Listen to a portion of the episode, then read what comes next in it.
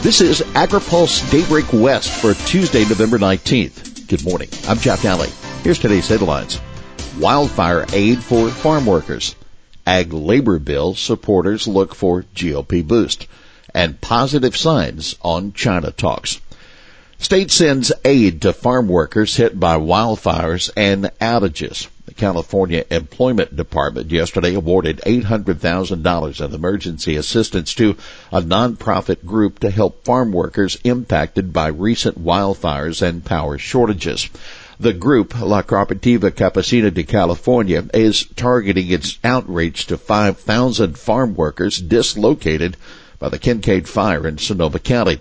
The grant will enable them to get back to work in locally in-demand industries, according to the department director, Patrick Henning. Seven million dollars goes to nutrition credits for farmers markets.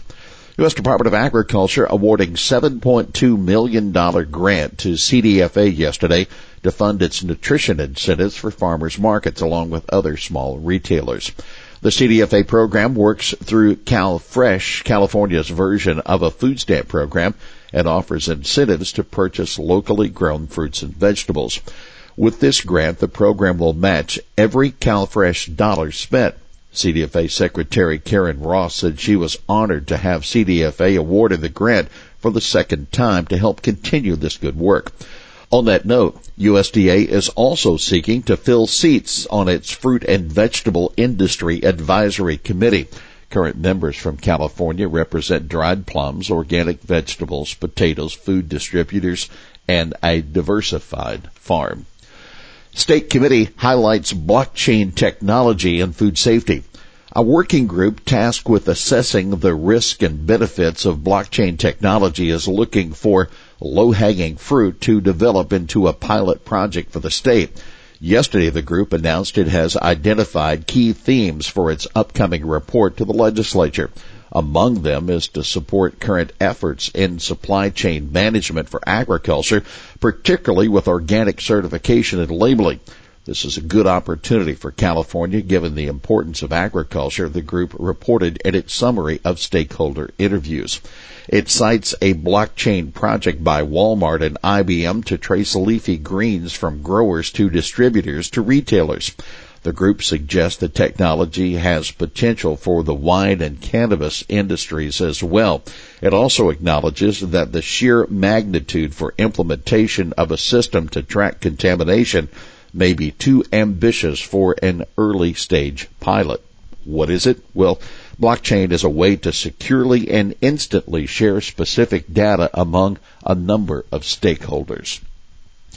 CARB looks to Coachella Valley for the next air quality project. Staff from the Air Resources Board, or CARB, are recommending the eastern Coachella Valley for the next site in an ambitious environmental justice program established by A B six seventeen.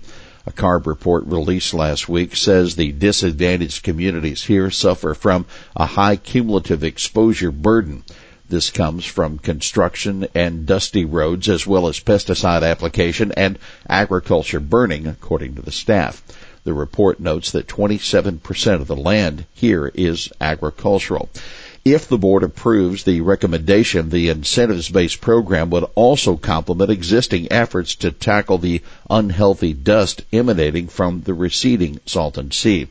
The report is also recommending urban communities in Stockton and Los Angeles. And remind me, well, the state is expanding on targeted emission reduction programs in Shafter and Fresno. As a part of this, CARB is investing fifty million dollars annually on a broad range of incentives, which include low-dust almond harvesters and electric irrigation pumps. Ag labor bill set to move. The House Judiciary Committee has scheduled debate for tomorrow on the bipartisan ag labor bill that would expand the H two A visa program to cover year-round workers and reform the wage rates.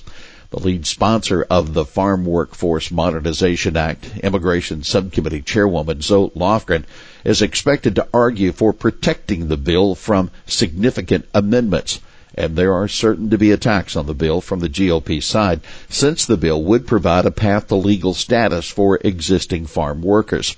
The lead G O P sponsor, Washington Representative Dan Newhouse, tells Agri-Pulse he's working to get as much Republican support as possible in the House. He hopes that will spur the G O P-controlled Senate to take up the bill. A lot of people, G O P House members, very interested in it, he said. Now, keep this in mind. The American Farm Bureau Federation has yet to endorse the bill, and Representative Ted Yoho of Florida is going to introduce a competing bill that could siphon off G O P support. Yesterday, more than three hundred national, state, and local organizations sent a letter in support of the bill to House Speaker Nancy Pelosi and Minority Leader Kevin McCarthy. China calls the U S trade talks constructive. The U S and China are still negotiating a partial Phase One trade deal after President Trump said he had hoped to have the pact sewn up, but the talks are constructive, China's Commerce Department said in a report from China Daily. That's a state-run media outlet. Chinese Vice Premier Liu He, at the behest of the White House, spoke Friday with U S. Trade Representative Robert Lighthizer and Treasury Secretary Steve Mnuchin over the phone. Trump predicted that China will be buying forty to fifty billion dollars in U S agriculture commodities annually as a result of the trade pact, but details have not yet been released. Dem candidates to be grilled on organic ag. Democratic presidential candidates have been paying unusual attention to rural and agriculture issues during the campaign and the bid to win Iowa's caucuses. And many of the candidates are now slated to appear at a forum focused on organic and regenerative agriculture next month near Ames, Iowa. Well, here's today's He Said It. Who in the hell designed your system? That's State Senator Bill Dodd, a Democrat of Napa, sharing his frustrations over planned power shutoffs with P G and E C E O William Johnson during a lengthy joint legislative hearing yesterday.